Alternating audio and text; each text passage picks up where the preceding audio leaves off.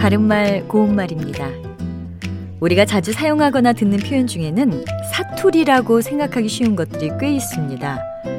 거시기라든지 시방 또는 아따, 짠하다 이런 것들이 그 대표적인 예라고 할 수 있겠는데요. 아마 시겁하다 같은 것도 사투리라고 생각하는 분들이 계시지 않을까 싶습니다.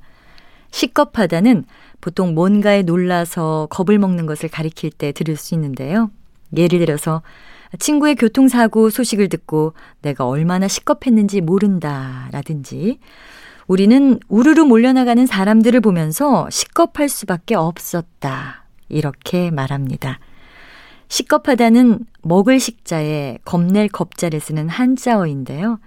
뜻밖의 놀라 겁을 먹다라는 뜻의 표준어 동사입니다. 겁을 먹는다라는 쉬운 우리말 표현을 학식이 높고 보수적이던 옛 섭비들이 한자어로 바꿔서 표현한 것이라는 이야기도 있기는 한데요. 현재는 표준어로 되어 있습니다.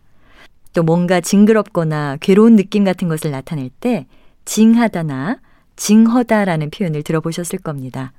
그런데 징하다나 징허다 같은 것은 표준어가 아니고요. 일부 지역에서 사용하는 방언이라고 볼 수 있습니다.